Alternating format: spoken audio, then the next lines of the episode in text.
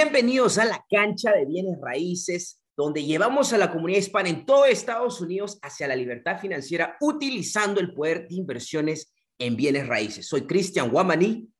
Osvaldo Galarza. Y el día de hoy tenemos una persona muy interesante. Tenemos a Erika Basurto. Erika Basurto es una empresaria de bienes raíces. Erika, para los pocos que no te conocen en el mundo de inversiones en bienes raíces, ¿quién es Erika Basurto y qué es lo que hace el día de hoy? Hola Cristian, hola Osvaldo, muchas gracias por la invitación primero. Eh, como dice Cristian, mi nombre es Erika Basurto, soy originaria de la Ciudad de México y radico en Houston, Texas, desde hace aproximadamente 12 años. Eh, me dedico a bienes raíces full time, tiempo completo. Eh, hago inversiones en bienes raíces, hago también algunas estrategias de salida como wholesaling, fix and flip, buy and hold y empecé en este negocio aproximadamente hace cinco o seis años, eh, sin saber absolutamente nada del negocio. Eh, he ido avanzando, aprendiendo, aplicando y ahora, bueno, enseñando también y colaborando con, con, la comunidad hispana que quiere aprender de las diferentes estrategias de inversión en bienes raíces. Excelente, ¿no? Y el día de hoy vamos a enfocarnos sobre sociedades, cómo meter goles en la cancha de bienes raíces haciendo sociedades, buscando una persona en la que puedan trabajar ustedes. Entonces, vamos a dar un poquito para definir eso. Yo sé, Erika, que tú ah, eres proponente y actualmente tienes diferentes sociedades. ¿Puedes contarnos un poquito eh, qué tipo de sociedades haces, ya sea a corto plazo, con el fix and flip, también haces rentas? ¿Puedes hablar un poquito cuál ha sido el impacto eh, en tu carrera de bienes raíces asociándote con otros inversionistas? Eh, muy buena pregunta. Creo que ha sido un escalón muy importante para que yo empezara. De hecho, eh, fue clave. Fue clave porque como muchos empezamos sin muchos recursos económicos, eh, fue mi caso. Mm. yo quería aprender, quería saber, pero no tenía dinero. Mm. Que, ahora que me doy cuenta era, lo único que me faltaba. De ahí fuera tenía muchos otros recursos, pero yo no sabía que los tenía. Mm. Entonces, uno de los recursos más importantes que, me estuvieron a mí cuando comencé fue asociarme con alguien, ¿ok? Y desde entonces hasta el día de hoy, casi todos mis proyectos son con socios. ¿Por qué? Primero, porque yo soy muy buena para muchas cosas, pero mm. malísima para otras. Entonces, con eso yo me apalanco en, en, tomar, no tomar ventaja, sino que podamos colaborarnos y que la otra persona también pueda, no sé si llamarlo tomar ventaja o no, de, de las fortalezas que yo tengo y crecer juntos. Mi primer, mi primer uh, sociedad, se puede decir, fue con la persona con la que yo empecé desde el día uno que, que era uh, un americano y fue bien chistoso porque cuando me dijo, tú puedes hacer esto también, y yo le decía, no tengo dinero, no sé bien inglés, mm. no sé nada de bienes raíces, este, vivo en una ciudad bien apartada de, de, de Houston, que es como una hora y algo de Houston, mm. no tengo nada. Eh, y él me dijo, bueno, mira, lo que puedes hacer, y, y me empezó a explicar cómo podía eh, empezar sin dinero, fíjate. Mm. Y, y me dijo, Mira, lo que puedes hacer es comprar una propiedad en la subasta del condado, donde aquí en, en, en Houston, en el área, en el country, puedes encontrar lotes súper baratos.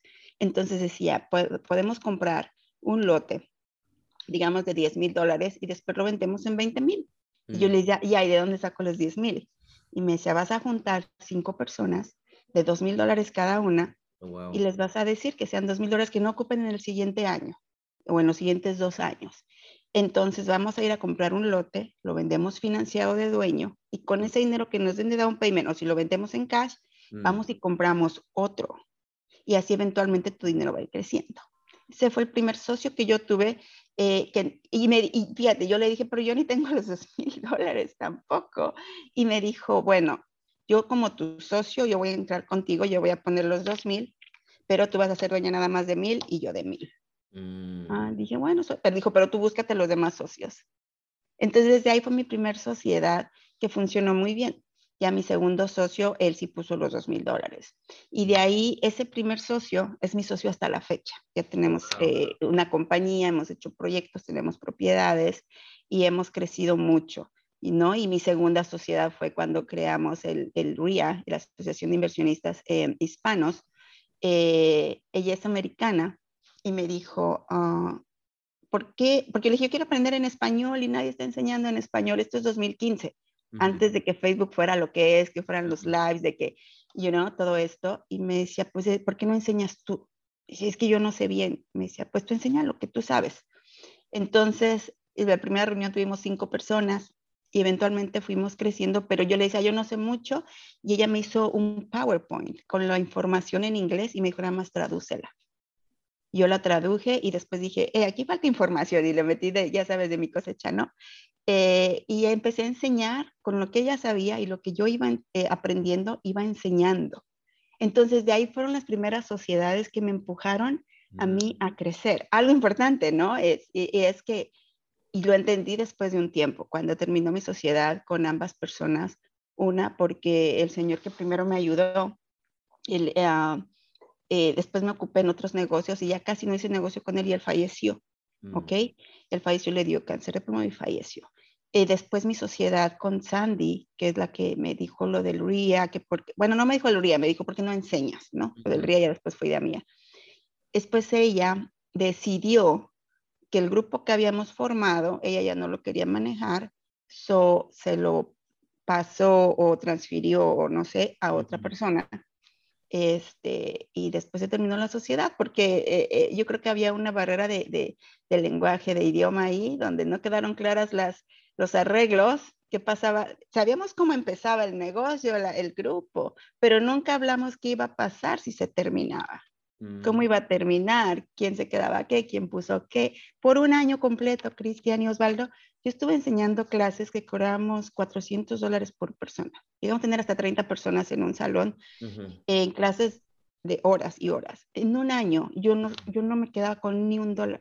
Porque yo mm. decía, ese dinero vamos a ocuparlo para meterlo a la compañía y hacerla crecer. Mm. Pero cuando se tomó la decisión de que, de que se iba a, a traspasar a vender o lo que se haya hecho, uh, no había información. So, básicamente trabajé un año, año y medio sin dinero enseñando por, por una, una, buena sociedad porque me empujó a hacer más, pero económicamente no me fue muy bien porque obviamente no había una remuneración. Pero te digo algo, si ese dinero es el que yo tuve que pagar para aprender y enseñar a, a aprenderme a enseñar, bien pagado y valió la pena. Claro, y ahí vamos a regresar un poquito donde hablamos, eh, me gusta lo que acabas de decir, la importancia, o sea, en tu experiencia, lo que viste, pero me, lo interesante es que se puede ver que uno comienza a agarrar sociedades por necesidad o también porque uno quiere crecer rápidamente, ¿no? Por ejemplo, en el caso que tú dijiste, y eso es el caso de muchas personas, incluso aquí en la cancha de bienes raíces siempre le decimos a la gente, si no tiene dinero, y no tiene la estrategia, el conocimiento, lo primero que tienen que entender es agarrar el conocimiento, las estrategias y poder articular esas estrategias a personas que tienen el capital, pero no saben cómo multiplicarlo. Entonces, definitivamente. De asociarse, ¿verdad, Osvaldo? Siempre hablamos de Definitivamente. Primeramente, gracias, Erika, por estar con nosotros. Tú traes mucho valor y nos has, ah, nos has ayudado con, la, con los eventos. Ahora estás aquí con nosotros en el podcast. Muchísimas gracias siempre por tu voluntad de, estar, tú sabes, eh, ayudando a la comunidad. Y, ahora que escucho un poquito más eh, tu historia, sé por qué tienes eh, esas ganas de ayudar, ¿entiendes? Porque nosotros pasamos por las mismas situaciones y tú estás dando lo que tú has ya has recibido, ¿entiendes? Ahora, el ejemplo, me encanta este ejemplo que acabas de dar tú. Tú eres el ejemplo perfecto de todas las personas que están afuera, incluido tú mismo y nosotros, que al principio tenemos la excusa, oh, no tenemos dinero. No, no, no, no, no tenemos conocimiento. El dinero está allí, listo para nosotros, para que cuando nosotros tengamos el conocimiento, vayamos y lo colectemos. Y tú eres el perfecto ejemplo. Lo que tú acabas de decir de tu primer socio, eso es exactamente lo que te pasó. Eh, entonces, para las personas que nos están escuchando, wow, este ejemplo es un ejemplo excelente. Y ahora, una vez que tú aprendes esta, esta estrategia, porque es una estrategia, eh, ¿verdad, Erika? Es una estrategia hacer este, conseguir socios cuando tú no tienes dinero, por ejemplo, conseguir los socios que tengan dinero, o cuando tú no tienes conocimiento, pero tienes dinero, consigues un socio. O sea, es una estrategia. Y cuando tú aprendes esta, esta estrategia, ya nadie te quita eso. Tú sabes y, y puedes aplicar y tú estás en enseñando a las otras personas. Me encanta. Muchísimas gracias, Erika, nuevamente. No, de que yo feliz de compartir, pero sí dices algo muy cierto. Tienes que saber estructurar mm. una sociedad. Y una vez que aprendes a estructurarlo es una maravilla, porque se encarga de, de, de aplícala y repite, aplícala y repite. Puedes aplicar la misma estructura, los mismos contratos una y otra vez, si lo haces bien desde el principio, ¿ok? No hay tantas formas de estructurar. Hay diferentes formas, pero una vez que aprendes por lo menos tres, entonces te puedes asociar con diferentes personas en diferentes proyectos con diferentes tipos de beneficios, ¿ok? Pero eso lo, desgraciadamente no hay quien te lo enseñe. Todo el mundo te enseña eh, a comprar una casa y, cómo pintarla, ponerle el piso y ponerla de venta, ¿no? Pero va más allá de eso, es cómo vas a manejar lo que en realidad genere esa casa, ¿no? Y cuando te, eh, casi, eh, yo he visto mucho en nuestra cultura, no sé ustedes, que ellos se reúnen y todo lo hacen 50-50, ¿no? Nos reunimos y vamos 50-50. Y yo soy like, no, ¿Por qué 50-50? ¿Qué traes a la mesa? ¿O qué puedo traer yo? A lo mejor tú mereces más que yo. A lo mejor yo no me quiero comprometer tanto al proyecto. Entonces, si no me quiero comprometer tanto al proyecto, no, no voy a pedir el 50. A lo mejor me puedo comprometer un 20% de mi tiempo, de mi esfuerzo, de mis recursos. Entonces, yo sé que, que, que mi, mi aporte es de 20%. Yo espero que tú como mi socio, que tienes más tiempo, a lo mejor o más dinero o más conocimiento, aportes más y por lo tanto tú vas a recibir más en, este, en, este, en esta sociedad. Entonces, siempre eh, hay que hablar eso desde el principio. Yo hay sociedades donde a veces yo llevo hasta un 10, un 5%, mm. ¿no? Y hay otras donde puedo llevar el 80%, pero depende qué tanto estoy dispuesta a colaborar. Hay proyectos que, te soy honesta, eh, entro la, muy a fuerzas. ¿no? Porque no me gusta hacer varias cosas, como en los flips hay cosas que no me gusta hacer, pero he aprendido una forma de estructurarlos donde sin que yo tenga que hacer lo que no disfruto hacer, que es a lo mejor el trato de, diario con la gente, estarla manejando, los, los um, materiales, eh, la ciudad, los permisos, que conecten, te vas a meter todo el día a la casa a esperar que venga el del gas para conectarlo, y todo mm. ese tipo de cosas, yo no me gusta. ¿Qué hago? Eh, yo estructuro de una manera que yo no tenga que hacer eso. Si tengo que pagar un porcentaje a mi socio para que él haga o alguien más lo haga, tómalo. Yo feliz. Y prefiero que me dé el tiempo de hacer tres tratos más donde me asocie con otras tres personas en otros tres proyectos, ¿no? Mm. Entonces sí es importante saber. Súper, súper inteligente la manera de cómo tú estructuras y, y, qué, y, consejos, por ejemplo, ¿qué les podrías decir a la gente antes porque usualmente en nuestra cultura, tú sabes, los latinos, es 50-50, no hacemos ningún documento y simplemente nos creemos los unos a los otros y no estructuramos. ¿Qué es lo que les aconsejarías a, a, las personas que se están asociando? Cualquier valor que traigan, pero que hacer documentos, contratar a un abogado, ¿qué es lo que tú generalmente aconsejarías a las personas? Algo, algo bien rapidito antes de proceder, porque es buena pregunta lo que hace Oswaldo, pero para la gente, Oswaldo, que quizás nunca ha hecho un trato y no sabe las variables de una sociedad. ¿Por qué no aclaramos bien rapidito? Cuando hablamos de sociedad, eh, Erika mencionó el, el, aporte o ¿qué? la contribución, ¿ok? Hay que hablar de los términos de una sociedad. La contribución puede ser, traes el trato, traes el dinero, ¿cuánto dinero vas a traer a la mesa?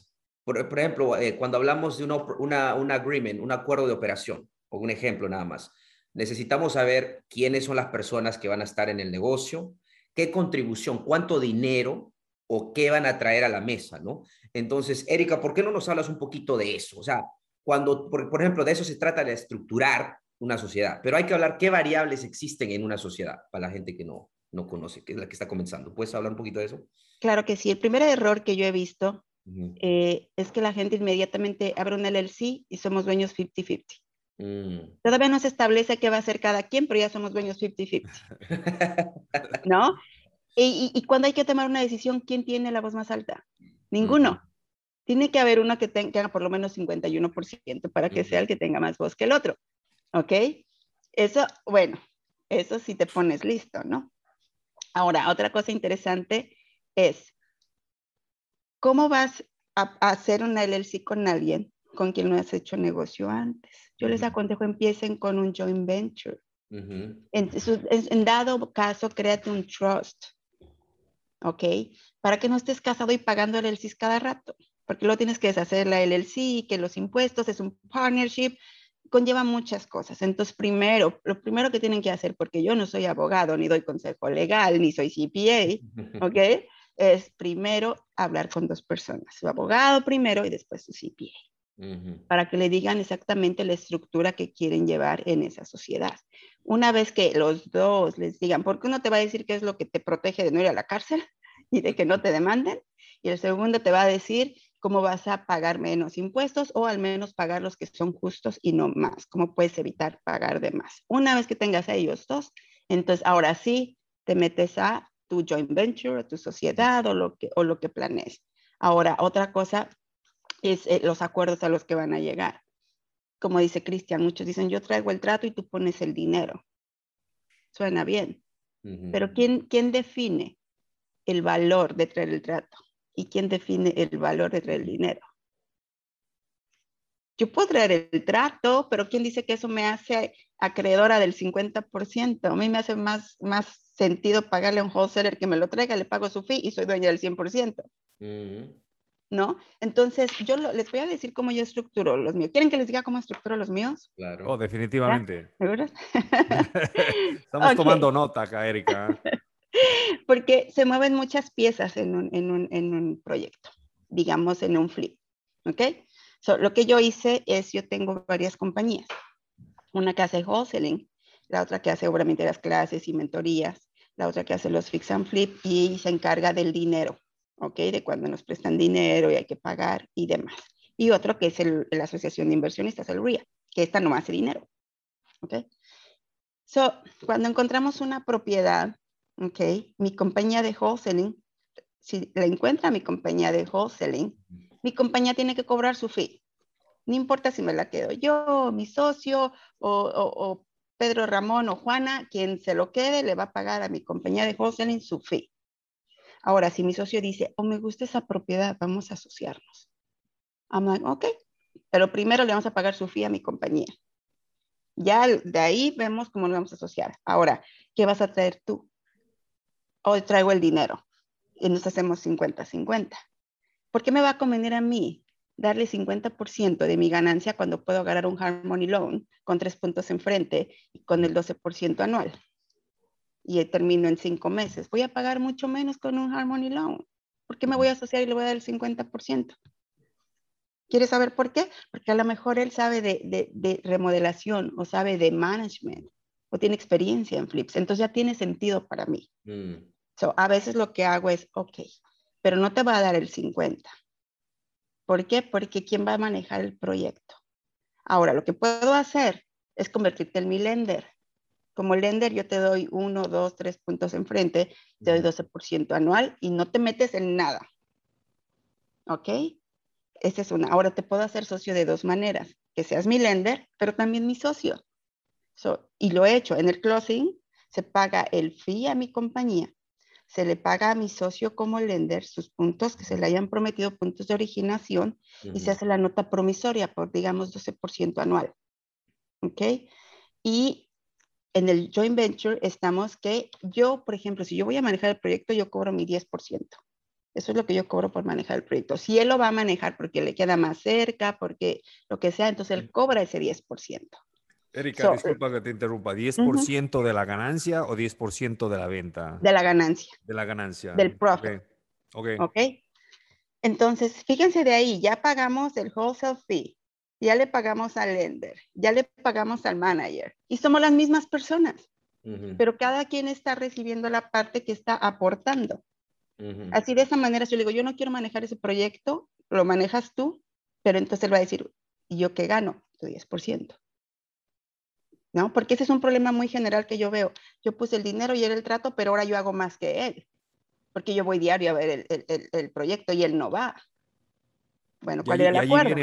Y allí vienen los problemas, ¿no? Me encanta esto, por ejemplo, todo, todo está bien estructurado, cada quien tiene su responsabilidad y su pago aparte de eso. ¿ah? No, y a mí me gusta, me, me, gusta eso mucho porque obviamente yo pienso que en sociedades cuando hacen 50-50 y no definen ok, pues yo voy a hacer más que tú, y, ahí es donde el problema con sociedades vienen, es que cuando una de las personas piensa que está haciendo más o menos, y ahí crea conflicto, porque de ahí ya no quiere hacer este trabajo. Y no solo eso, esa es una parte. La segunda parte es, obviamente, si no me gusta hacer X y a mi socio le gusta hacer X, eso es lo ideal, pero ahora debe ser compensado de acuerdo ¿no? al, valor que trae a la mesa. Eh, pero no, eso me gusta. Entonces, uh, procede, Erika, está muy bien. Ya, y, de esa manera podemos terminar, porque también por eso puse el brokerage, porque era guess what, lo vamos a tener que listar en algún lado, solo listamos con mi brokerage. ¿Ok? Ahora, uno de mis socios es realtor. imagínate qué hacemos. Yo tengo mi propio brokerage y es, él es realtor. ¿Quieres adivinar cómo, cómo hacemos, cómo estructuramos eso? bueno, lo que hacemos es, yo lo enlisto, ¿ok? Y le cobro a, a la sociedad de nosotros un flat fee, digamos 500 dólares nada más. Pero entonces el realtor, que es mi socio, se hace cargo de contestar las llamadas y hacer los showings. Así nos ahorramos el, el porcentaje, pero yo le estoy ahorrando, estoy ahorrando a la sociedad pagar todo el 3%. ¿No? Pero él también recibe parte de ese cuando cerramos el trato, porque es mi socio pero yo, él no la está enlistando, porque si no tendría que pagarle a su broker. Le listo yo, yo mando a sacar las fotos, eh, le enlistamos y entonces, pero se encarga de contestar, hacer shows, poner sign y todo lo demás. O sea, al final se le paga el, el, la comisión al brokerage, la wholesale fee a la otra compañía, el management, el lending, todo se paga a nosotros dos. Y, y, así de esa manera se le paga más al que aporta más.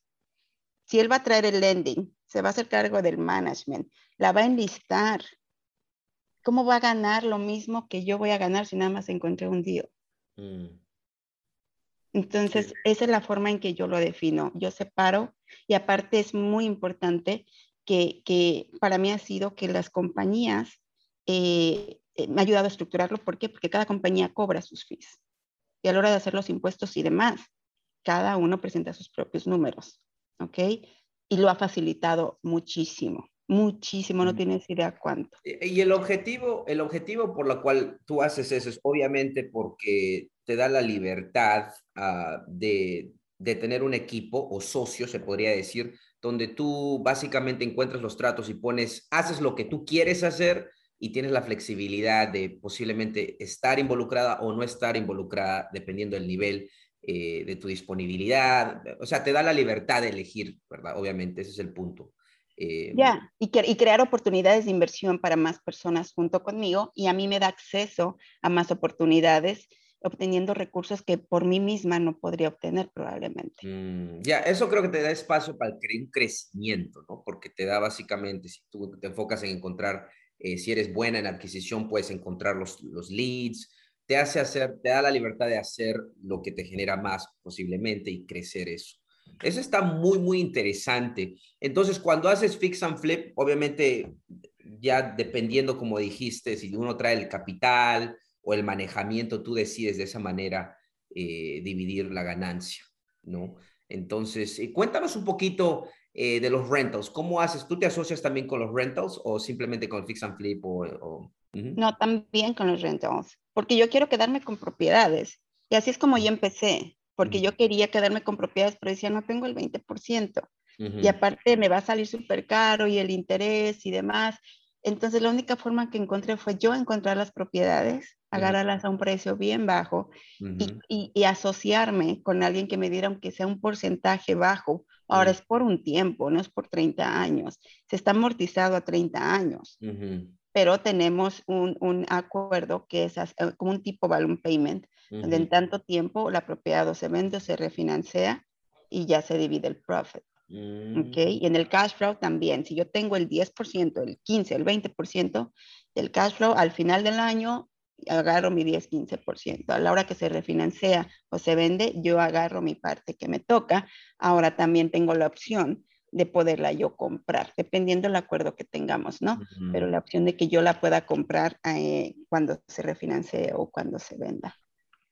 Ok, excelente. Entonces, ¿por qué no hablamos, ya que hablamos muchas cosas, se ve todo positivo, pero ¿por qué no hablamos un poquito del, del downside, de, los, de los, las, las desventajas, ya que hablamos mucho de las ventajas de una sociedad?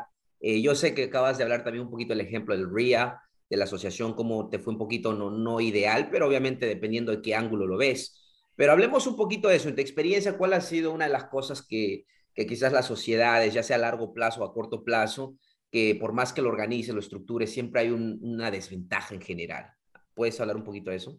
Ya, eh, la primer, el primer reto, el primer error eh, que yo creo que muchos enfrentamos es asociarnos con familiares o amigos cercanos, mm. sin reglas claras. Mm. ¿Ok? Porque, digamos, yo me asocio con mi amigo que es contratista, ¿no? Y es muy clásico. Él es contratista, yo tengo dinero, nos asociamos, él arregla la casa, y yo puse el dinero. Porque es what? Si él hace algo mal, no lo puedo despedir. Mm. Es mi socio y es mi amigo. O es tu hermano, primo. Ya, ¿cómo lo despides? Ahora, si le dices, ¿por qué pusiste este piso? Te dirá, no te gustó, a mí sí. No puedes decirle lo que tiene que hacer. Mm. Porque no está definido quién va a tomar esas decisiones. Mm. Él, como el contratista, él dice, yo decido, yo soy el contratista, es mi parte del trato, son y te metas, ¿no? Y si no definiste, ese es un problema. Mm.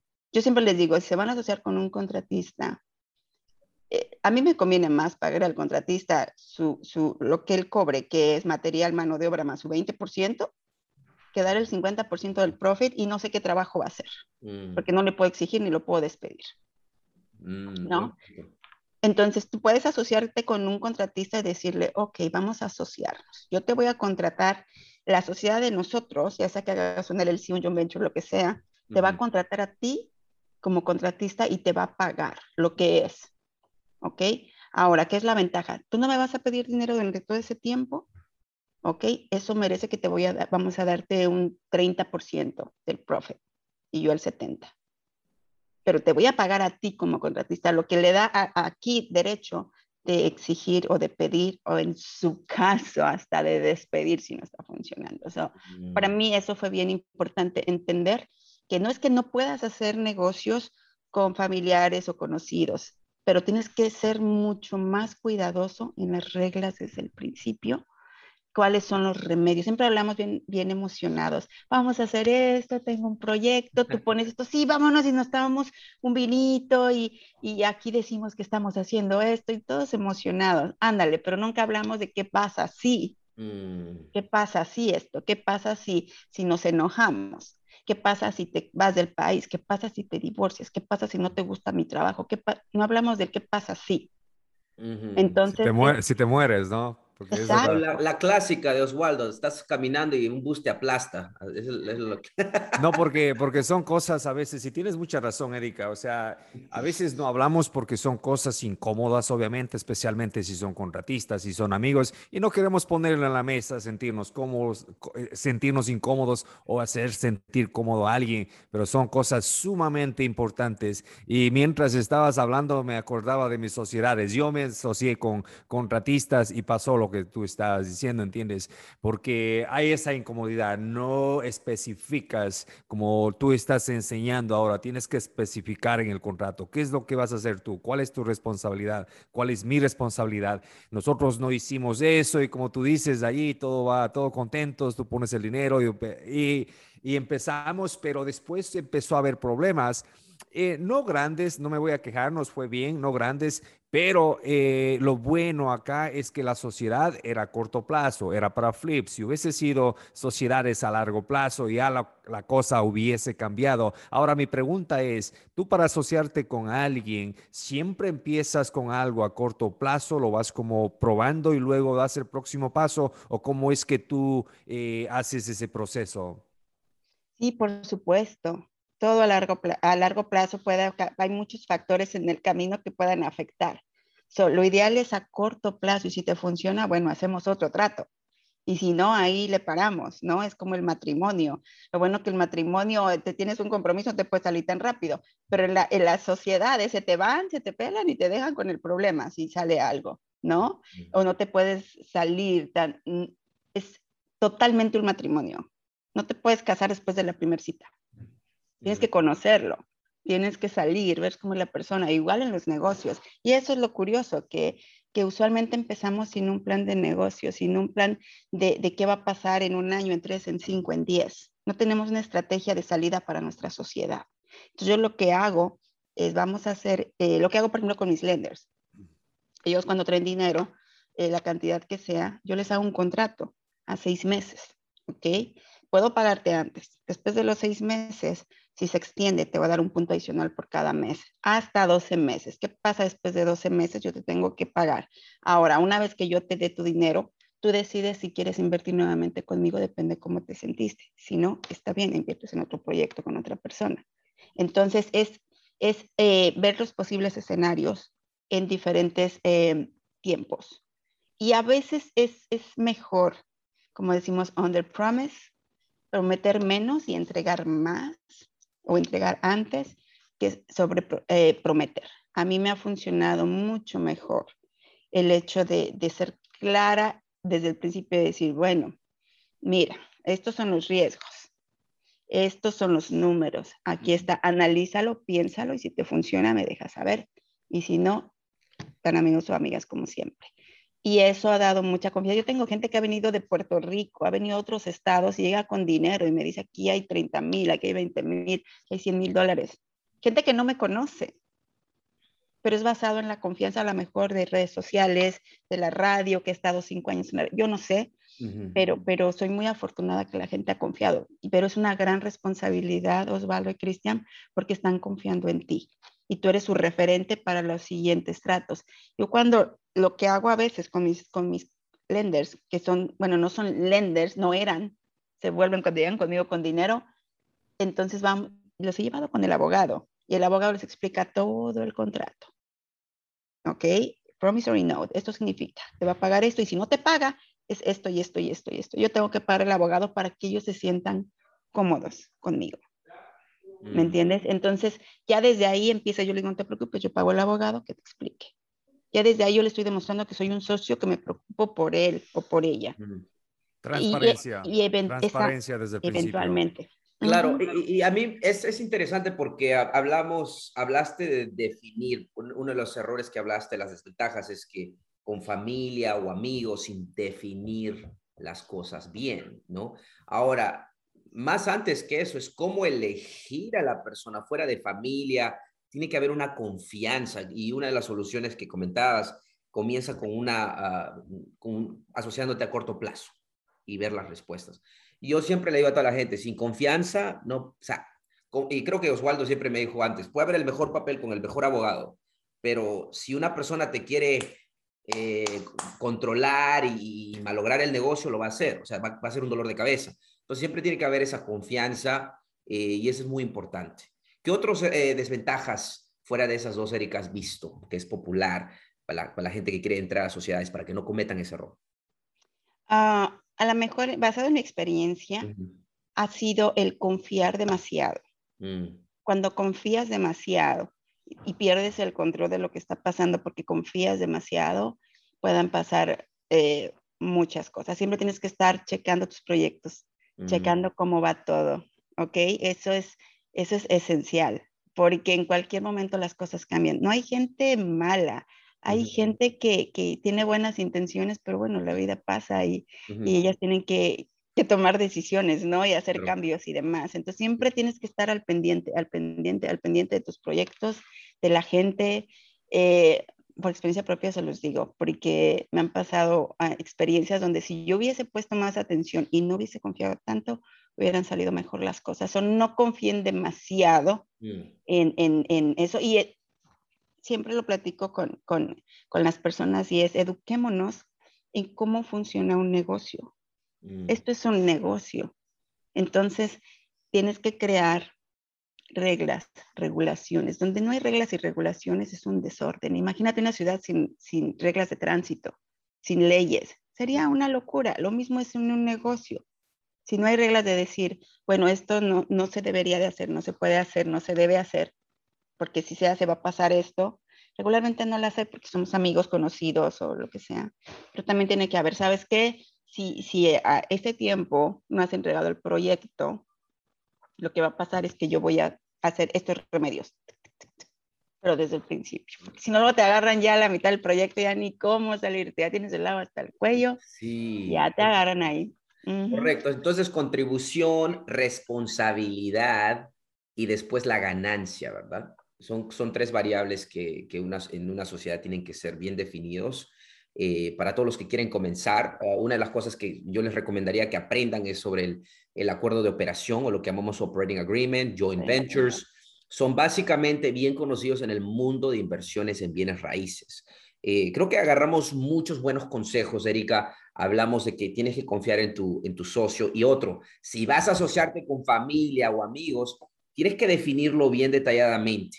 Bien detalladamente, porque ese es un buen ejemplo. No puedes despedir a tu hermano, que es el contratista, porque después y es un poquito raro ya las cosas. Sí, puedes, Cristian, pero es un poquito raro, como dices. Tendría que estar en el acuerdo de operación que lo puedes despedir. ya, no eres, ya, no eres, el hermano querido. Ajá, tienes que definirlo bien claramente y, y no, no confiar en su totalidad eh, ciegamente, tienes que verificar. Tienes que verificar siempre. Eh, son muy buenos consejos, Erika. Algo más, alguna desventaja, creo que hablamos mucho de las ventajas Obviamente queremos que toda la gente que nos esté escuchando, que, que sal, que vayan a la cancha, de, de, la banca a la cancha, asociándose. Si no tienen el dinero, tienen que entender la educación de las estrategias, ir y buscar personas que tienen el capital, pero que no entiendan o no sepan de las estrategias. Entonces yo siempre soy un proponente muy grande de que si no tienen dinero, edúquense, aprendan las estrategias, articular la estrategia para poder conversar, tener una conversación y explicar el beneficio de la estrategia a una persona que quizás tiene el capital, pero no sabe cómo multiplicar su capital. Pero hay algo bien importante, perdón que te interrumpí para que no se me vaya la idea, y es que, que, también eso es, es, es, delicado. Tienes que saber que si eres nuevecito, es tu primer proyecto y vas a, a, a agarrar 100 mil dólares del primo, del vecino, del compañero de trabajo, tienes una gran responsabilidad, ¿ok? Tienes una gran responsabilidad, entonces tienes que tener el doble de cuidado. Y primero está que le pagues a tu socio, aunque tú no ganes nada, mm. pero primero le pagas a tu socio y después si algo queda es para ti. ¿Ok? Si es tu primer proyecto y vas a ganar dinero de alguien más, mejor asóciate con alguien que sepa que sea una tercera persona en la sociedad, el que tiene el dinero, el que tiene los contactos, que eres tú, pero no tienes experiencia, a alguien que la tenga. Asociense los tres ¿ok? Tú eres el conector de ellos dos, porque lo ideal es el que tiene el dinero y el que tiene la experiencia. Pero ¿qué si estás en medio y no tienes ninguno de los dos porque vas empezando? No, también se puede, pero vuélvete un conector entre ellos dos. Entonces tu mm. parte se va a reducir tu ganancia, pero se reduce tu riesgo, tu responsabilidad y aumenta tu conocimiento. Háganlo de esa manera. Yo les recomiendo que estructuren sociedad de tres, el que sabe, el que tiene y el que conecta. Mm, es, es bien interesante, muy, muy interesante. Dale, Osvaldo. Definitivamente, esto, me encanta, eh, eh, Erika, y tienen que, tienen que siempre mantener en mente que este negocio es a largo plazo. Y como dice Erika, no importa que hagas poco dinero el primer, eh, el primer trato, pero el conocimiento que vas a ganar, ¿entiendes? Porque seamos honestos, nosotros vamos a ser ricos con un, con un deal o dos, ¿entiendes? Pero si nosotros nos llenamos de ese conocimiento y al tercero o el cuarto deal podemos hacerlo nosotros solos, entonces hemos ganado muchísimo correcto.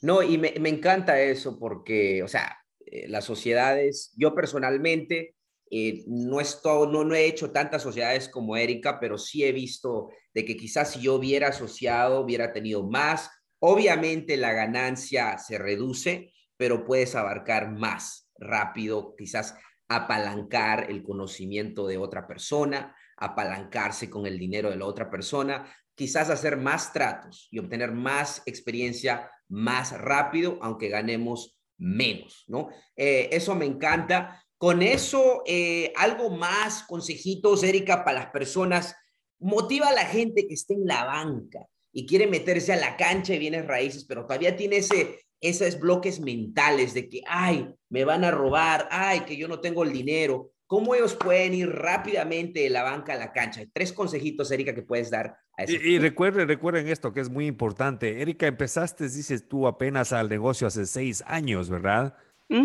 Hace seis años, antes de eso no habías hecho nada de lo que es bienes y raíces. Estás seis años. Ok, el conocimiento que tiene Erika es, es bien grande y, y nuevamente gracias por compartirlo. Así es que Pongan atención a los consejos de Erika, la información que está dando Erika, por favor. Dale, Erika, por favor. Gracias, Osvaldo. Gracias. Eh, pues, mira, yo soy bien mala para motivar, porque honestamente yo les digo las cosas como son. Y no se motivan. o sea, no es que no se motiven. No, está bien, es que esa es la realidad. A veces hay que decir las cosas como son, ¿verdad? Como son. ¿Sabes por qué? Porque te, no, no, no, te, no es que te vas a motivar cuando mientras te endulzo el oído, diciéndote lo que quieres escuchar. Te vas a motivar porque te vas a dar cuenta si estás listo. Mm. Y si no estás listo, te vas a preparar. ¿Ok? Porque, eh, ¿qué pasó cuando salió el libro de, de uh, The Secret? ¿No? Que decían, uh, tú lo deseas, mándalo al universo y se te dará. ¿Qué pasó? La gente empezó a dejar trabajos y a sentarse en la sala y a decir, voy a decretar que voy a ser millonario. ¡No! No, y No lo hiciste tú, Erika, yo lo hice, yo lo hice un buen tiempo. ¿ah? No, yo no lo hice porque tenía que trabajar, no tenía tiempo para sentarme a decretar. Entonces, eh, pasó mucho eso, que sea nada más decreta y se te dará. No, decreta y ponte a trabajar y prepárate, ¿ok? Y agarra las oportunidades. Entonces, no sé si eso les motiva o no, pero otra cosa que yo les digo es, y yo misma pasé por ahí, ¿no? Decimos, no, es que no tengo dinero. Yo, esa era yo, no tengo dinero, no hablo inglés bien, yo no sé, no conozco a nadie, no tengo amigos, este, soy mujer, soy latina, inmigrante, tengo mis hijos chicos, tengo a mi mamá conmigo, gano poquito, trabajo en la tienda, este, y you know, y es, no tengo, no tengo, no tengo, no tengo. Es like, si no tienes nada, pues dale, como si no tienes nada, no tienes nada que perder. So dale, dale, es lo que yo pensé. Si, si, no, si no gano nada, como sea, no pierdo nada, no, a mí no tengo nada mm. que perder. So, en estos casos es cuando yo me aventé y me di cuenta que era mucho más lo que estaba ganando que lo que estaba arriesgando. Eh, y para mí eso ha sido clave desde el día uno. ¿Qué tanto arriesgas y qué tanto obtienes en retorno? Y no solamente estoy hablando del dinero, estoy hablando de una calidad de vida, porque todos trabajamos por dinero, pero mm. no es el dinero lo que queremos. ¿Para qué te sirve un montón de billetes aquí al lado apilados? No, todos queremos el dinero para algo, todo tiene un propósito. Y es, ¿para qué lo vas a usar? ¿Ok? ¿Qué te, ¿Qué te genera ese dinero en ti como persona? ¿Qué sientes? Entonces, para mí es, ¿qué genera? Que yo ayude a los míos, que yo pueda tener libertad de tiempo, que tenga tranquilidad, que sepa que mis hijos están tomando este ejemplo y que ellos lo van a aplicar y que a futuro yo voy a poder vivir eh, tranquila. Y mis hijos y mi familia y mis hermanos también, porque no nada más cambias tu vida. Cuando tú estás en este negocio, la gente a los seis meses, un año ya quiere, ya quiere tener mucho dinero, ¿no? Porque ahorita está de moda el, el Lamborghini, que mira a todos los chavitos con el chonguito aquí y así, mira, hago un millón en, en, es like, se ve bien, ¿no? No sé si es cierto o no, se ve bien, pero a final de cuentas no es tan rápido. ¿Por qué? Porque vas a cambiar no nada más tu vida, vas a cambiar la tuya, de tus hijos y tus futuras generaciones. Y eso no se logra en seis meses. Lleva años de trabajo y de consistencia, pero sin perder tu esencia y sin perder, perderte tú mismo en el proceso. Mm, esas son verdades eh, Tú dices que no motivas, pero nos acabas de motivar.